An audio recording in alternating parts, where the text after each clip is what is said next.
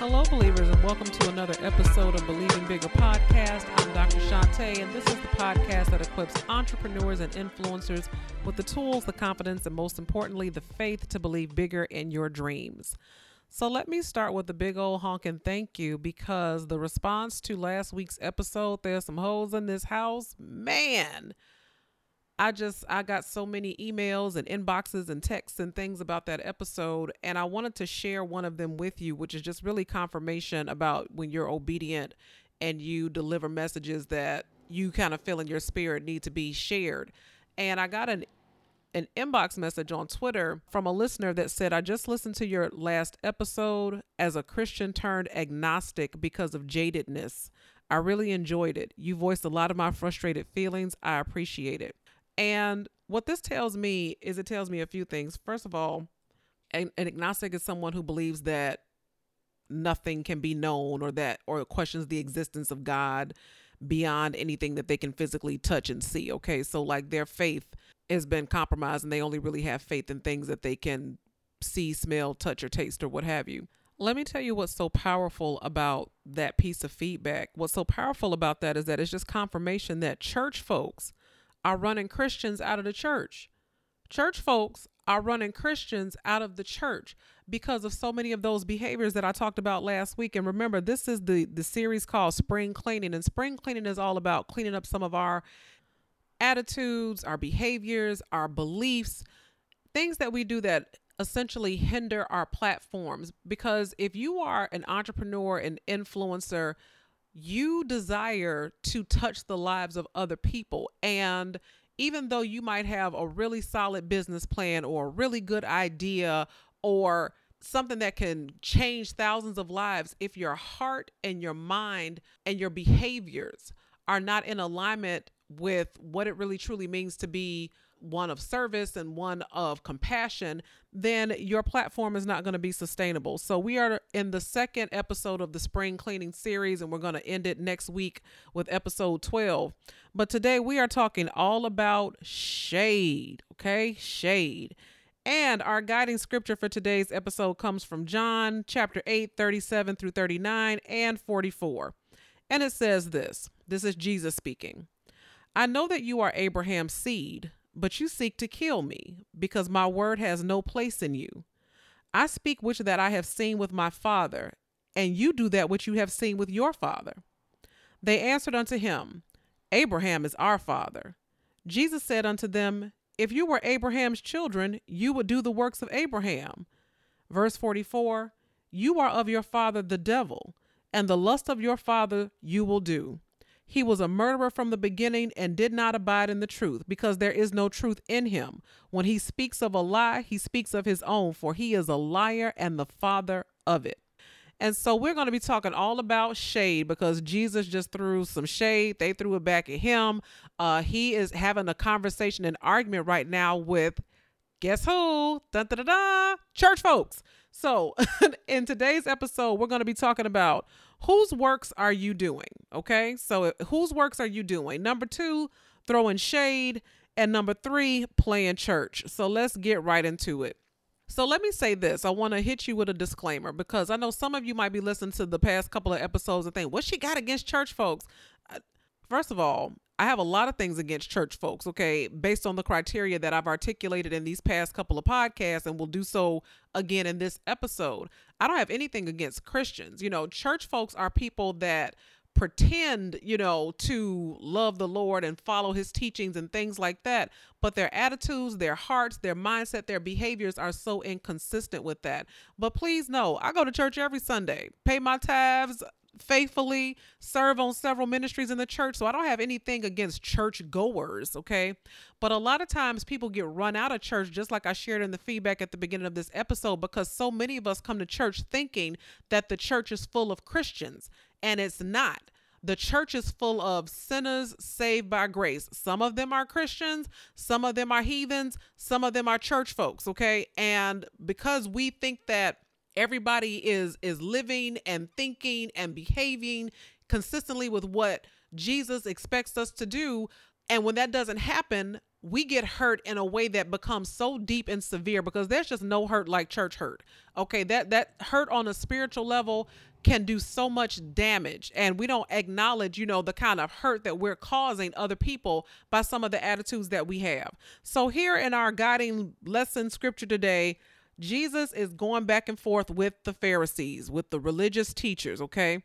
And one of the things that I want you to take away from from this passage is this we, me and you, you and I, me and you, your mom and your cousin too, we have to stop acting like we have a heaven or hell to put people in. Okay. So, in the context of, of this story, what's happening here and why they have an issue with Jesus is because Jesus' following is growing.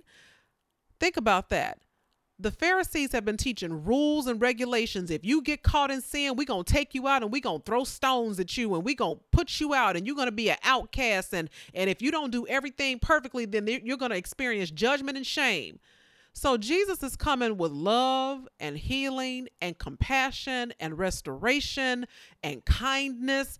And people are flocking to that. They are so thirsty for that. They're like, oh my goodness you mean I'm worth something? You mean I have value? You mean that even though I'm not perfect or I didn't come from a good family or I don't have money in my pocket, that I can still be loved too? So Jesus following is growing. People are starting to believe that salvation is for everybody, not just for the Jews, not just for the church folks, not just for the rule followers, but Jesus came to save that which was lost, to save everybody who was lost. And Jesus' teachings at this time are about salvation through faith the Pharisees' teachings, on the other hand, are about salvation through the law. In other words, you get saved by following rules. So that's what the Pharisees is teaching. And I point this out because too often we like to hold up rules as evidence of doing things quote unquote decently and in order. How many times have you heard that, especially if you go to a black church, we need to do everything decently and in order? And decently and in order becomes a smokescreen for conformity and assimilation. It's not about doing things decently and in order, it's just doing things the way that you think they ought to be done. It's about toeing the line, getting in line, you know, don't ask no questions, um, don't turn to the left, don't turn to the right, just get in line. And that's not what Jesus came to do. Jesus was not about quote unquote conformity and assimilation. Uh, just because things are done decently and in order doesn't mean that you browbeat people with rules and regulations. And so here, when we talk about whose works are you doing you know the pharisees argue well we doing the works of abraham because old testament that that was their bible at the time. Right now we have the whole bible. But at that time all they had was the old testament. And so their reference point was abraham. And so they felt like they were children of abraham. And many of us we feel like well i'm a child of god you know or i believe in god or i believe in in jesus. And even if you believe that you can be doing the right things in the wrong spirit. I want to repeat that. You can be doing the right things in the wrong spirit. And how does this manifest itself? It manifests itself in many ways. I'm always picking on social media, so sometimes people do these these passive aggressive uh posts on on social media. I just wish folks would, or if people say they love the Lord, or I'm just trying to figure out how people who say they Christians out in the streets doing A, B, C, D, and E. That is not what the Bible says. The Bible says if your brother offends you, you go to him or her in love and try to restore the relationship. It doesn't mean hop on Facebook, on social media, on Twitter and and do petty post. People post scriptures with a hateful heart. Should you post scripture? Yeah, you should. But when you have scathing intentions behind it to try to check somebody or I hope Sally Sue see this because she knows she needs to read it today uh, yeah, you're doing the right thing, but you have the wrong spirit. You know, you cannot evangelize and criticize at the same time. I posted this on social media a few weeks ago. You cannot reach people that you're talking about. Okay, you cannot bring people closer to the Lord that you throwing shade at. In fact, the only time in the Bible that you really see Jesus lose his temper and and flex his muscle was in church. The only time that you see Jesus lose his temper. Where did he lose his temper? Did he lose it on the street corner? No. Did he lose it in the pool hall? No. Did he lose it in the gambling den? No. Did he lose it in, the drug house or the trap house? No. He lost his temper where? In church because church folks had turned what should have been a welcome haven for broken people into a shopping mall. And so we have to be careful that we avoid the sin of self righteousness the sin of self righteousness. You know, we have to stop having amnesia, selective amnesia, like, you know, we haven't been delivered from some stuff. Like, we didn't used to do some dirt. The Bible I read says that all have sinned and fallen short of the glory. You know what all means? All. All means all. Everybody. Me and you, your mama, and your cousin too. And I want to close out this point by turning you to Luke chapter 18, 10 through 14. And it says this Two men went up into the temple to pray, one a Pharisee, church folks, and the other a tax collector. And tax collectors were really despised because even though they um, were collectors of money, they also extorted money from people. And so people hated them. Okay. They hated them. And even the ones who didn't extort money from people, they had such a bad reputation that they got lumped in together with the ones who were doing dirt, who were shady. And so it says, Two men went up into a temple to pray, one a Pharisee and the other a tax collector. The Pharisee, standing by himself, prayed thus God, I thank you that I am not like other men, extortioners, unjust, adulterers, or even like this tax collector. I fast twice a week, I give tithes of all that I get. But the tax collector, standing far off, would not even lift up his eyes to heaven, but beat his chest, saying, God, be merciful to me, a sinner. I tell you, this man went down to his house justified rather than the other. For everyone who exalts himself will be humbled, but the one who humbles himself will be exalted. Let me tell y'all something. I really could drop the mic and end the podcast right there. We have to stop saying, I do this, I do that. I'll bring home the bacon, serve it up in the pan. I take care of my kids. Um, I can, I can part straight and I can French braid. I mean, just all of these things that we think make us better than other people. We're not. Okay, just because your clothes are a little cleaner and just because your hair is a little straighter or just because, you know, you go to this church or or you make this kind of money, we're not better. I need you to turn to your neighbor and say, "I'm not better than you just because I sin differently than you." So, even though this tax collector was a sinner, so was the Pharisee. Okay, he had the sin of self righteousness, thinking that he was somebody that he really wasn't. Jesus said here in this parable, he said, It is the tax collector that went away justified and restored rather than the Pharisee who came in beating his chest, talking about, This is who I am, and this is what I got, and this is why I'm better, I'm better, I'm better. Which brings us to throwing shade. Galatians 5:22 through 23 says this, but the fruit of the spirit is love, joy, peace, forbearance, kindness, goodness, faithfulness, gentleness, and self control. Against such things there is no law. Verse 19 says the acts of the flesh are obvious sexual immorality, impurity, debauchery, idolatry and witchcraft, hatred, discord, jealousy, fits of rage, selfish ambition, dissensions, factions, and envy, drunkenness, orgies, and the like. I warn you, as I did before, that those who live like this will not inherit the kingdom of God. And so here's what I want you to do. Here's what I'm challenging you to do. I want you to look at those two lists, do a side by side comparison. Google fruits of the of the spirit and lust of the flesh, side by side comparison. And I want you to go through your social media timeline and say, do my posts reflect the fruits of the spirit or the lust of the flesh? Is what I'm saying said with a, a, spirit of kindness and love and gentleness and meekness, or is it said with with evil and, and hatred and idolatry and self-righteousness and things like that?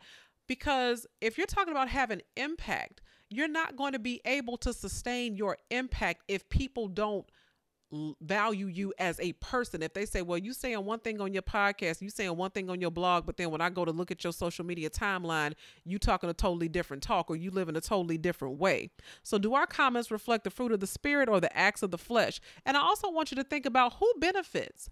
Who benefits from the things that you post, okay? What is there to be gained by throwing shade? What is there to be gained by saying Beyonce this or Cardi B that or Rihanna this? What is to be gained by that? Who who benefits from that? And how does that make you look? Okay, think about how that reflects upon you as a person. And I also want you to say if someone made the same comment about me, so some of you, you know, go hard in the paint about some of these celebrities, the Kardashians, and all of that. And I just want you to say if somebody said those things about you, how would it make you feel? Sometimes we feel like because celebrities are celebrities and they put themselves and their work out for public consumption, that it makes them eligible to be these kind of public punching bags. Like, well, I can say whatever it is I want about you. You put yourself out there for public consumption, that just comes with the territory. But these are people. These are humans. You know, God made them just like He made you. And so you have to think about some of the things that you say and some of the things that we share. How would you feel if people said those things about you? The difference between you and them is that your business is now not out on Front Street under scrutiny and visibility. And I say this, I say this, I say this, as I've said many times before obscurity is a blessing. When don't nobody know you na- your name, Nobody cares about what you're doing. And that means when you make your mistakes, that means that you can make them in the privacy of your own life. But then when you become highly visible and you start making mistakes, now you are subject to comments the same comments that we post about other people you become subject to that. And so some of you want a larger following you want higher visibility you want to rub elbows in certain circles so that you can be seen a certain way. And i'm not disparaging any of that but please know that that does come along with a price tag. And think about what kind of energy you're going to be bringing into that place of elevation if you have some things to reap for based on the way that you've talked about other people who are already elevated. So, it's not that the world is out here winning because like a lot of times we like to say that the world is out here winning. These hoes is out here winning. The side is out here winning. It's not that the world is out here winning. It's that people who call themselves christians are out here losing because we lash out publicly from things like insecurity scarcity envy and hurt Think about how things would change if we responded in love. In love. Every time you feel that temptation to lash out at somebody, to take a dig at somebody, to throw shade at somebody, stop and say something loving. Stop and say something kind. Instead of screenshotting it and sending it to somebody with some snarky comment, how about you just say, Good for you, sis, or that's what's up, sis. I'm praying for you, sis, and mean it. Okay, and mean it spring cleaning y'all. These are the things that we got to we got to get out of the way because the bible says that before you go point out somebody else's indiscretions you need to sweep the floor around your own door. You need to to look at your own life and do a, a self-examination. And that's all i'm trying to get us to do which brings us to playing church. Matthew 25 31 says this when the Son of Man comes in his glory, and all the angels with him, he will sit on his glorious throne. All the nations will be gathered before him, and he will separate the people one from another, as a shepherd separates the sheep from the goats. He will put the sheep on his right and the goats on his left. Then the king will say to those on his right, Come, you who are blessed by my Father, take your inheritance, the kingdom prepared for you since the creation of the world. For I was hungry, and you gave me something to eat. I was thirsty, and you gave me something to drink. I was a stranger, and you invited me in. I needed clothes and you clothed me. I was sick and you looked after me. I was in prison and you came to visit me. Then the righteous will answer him, Lord, when did we see you hungry and feed you, or thirsty and gave you something to drink? When did we see a stranger and invite you in, or you needed clothes and we clothed you? When did we see you sick or in prison and go to visit you? The king will reply, Truly, truly, I say unto you. Some versions say, Verily, verily. Whatever you did for one of the least of these brothers and sisters of mine, you did also to me. But then in verse 41, he speaks to those on the left and he says, Then I will say to those on the left, Depart from me. In other words, get away from me, you who are cursed, into the eternal fire prepared for the devil and his angels. For I was hungry, and you gave me nothing to eat. I was thirsty, and you gave me nothing to drink. I was a stranger, and you did not invite me in. I needed clothes, and you did not clothe me. I was sick and in prison, and you did not look after me. They will also answer, Lord, when did we see you hungry or thirsty or a stranger or needing clothes or sick or in prison and did not help you?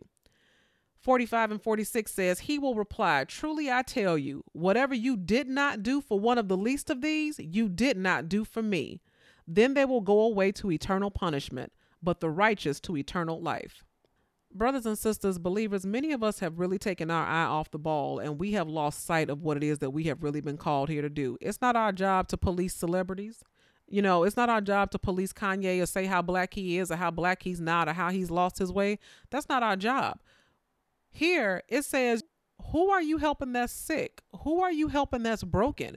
Who are you helping that's hungry? Whose clothes, you know, who are you helping to put clothes on their back? We got clothes, closets full of clothes, busting at the seams, tags still on them, and we just sitting up there getting more, more, more, more, more. Why aren't we donating those clothes to somebody who can benefit and somebody that can use them? You know, if you want to sell them, okay, sell them. But this is what Jesus said. He said, Here are the things that I'm asking you to do. It's not your job to police the Kanyes and the Beyoncés and the Kardashians and the Miley Cyruses of the world. That's not our job. We've taken our eye off the ball because that's not what we've been called here to do. There are people who are hurting, people who are in need, people who have given up hope. That's who we have been called to help. That's what we have been called to to do and that's who we've been called to encourage. Jesus was very clear. He was very clear about why he came. He said, I came to seek and to save that which was lost.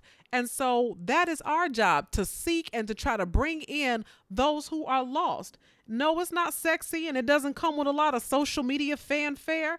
But truth be told, if Jesus was on earth today, he probably wouldn't even be on social media. And if he was, he wouldn't be trolling celebrities. You know, the Bible says that that there was no form or comeliness of Jesus. In other words, he wasn't, you know, some David Beckham, some Michael B. Jordan, some ooh, all right, he looking good. No, the Bible describes Jesus as just a regular looking guy, just the average Joe that he was unremarkable.